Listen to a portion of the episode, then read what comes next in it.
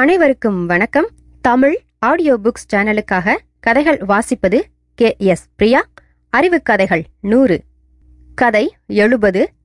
கரூர் திருச்சி புலவர்கள். புலவர்கள் இருவரும் மாமன் மைத்துனர். கரூர் புலவர் மாமன் திருச்சி புலவர் மைத்துனன். கரூர் புலவர் தன் மைத்துனரிடம் ஒரு காரியத்தை செய்யச் சொன்னார். திருச்சி புலவரோ பிடிவாதமாக செய்ய மறுத்துவிட்டார். அவருக்கு கோபம் மைத்துனரே எம் கால் வழியே வருகிற நீரை குடிக்கிற உமக்கு இவ்வளவு இருந்தால் எனக்கு எவ்வளவு இருக்கும்? என்று நிமிர்ந்து பேசினார். சொன்னவரோ பெரியவர் கேட்டவரோ சிறியவர் வெட்கப்பட்டார் வருந்தினர்.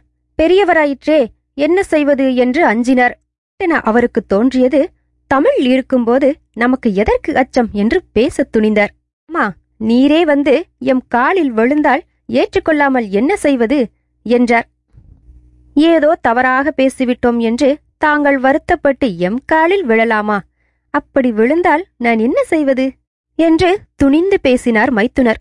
கதையில் இருக்கும் அர்த்தம் நீரே வந்து காலில் விழும்போது அதற்கு தாங்களாக வந்து காலில் விழும்போது என்ன செய்வது? தண்ணீர் வந்து காலில் விழும்போது என்ன செய்வது? இந்த இரண்டு அர்த்தங்களை உள்ளடக்கிய இந்த கதை உங்களுக்கு ரொம்ப பிடிச்சிருக்கும். தமிழ் ஆடியோ புக்ஸ் சேனல்ல தொடர்ந்து கதைகளை கேட்பதற்கு நன்றி. இந்த சேனலை சப்ஸ்கிரைப் பண்ணாதவங்க மறக்காம சப்ஸ்கிரைப் பண்ணுங்க. மீண்டும் அடுத்த கதையில் சந்திக்கிறேன். வணக்கம்.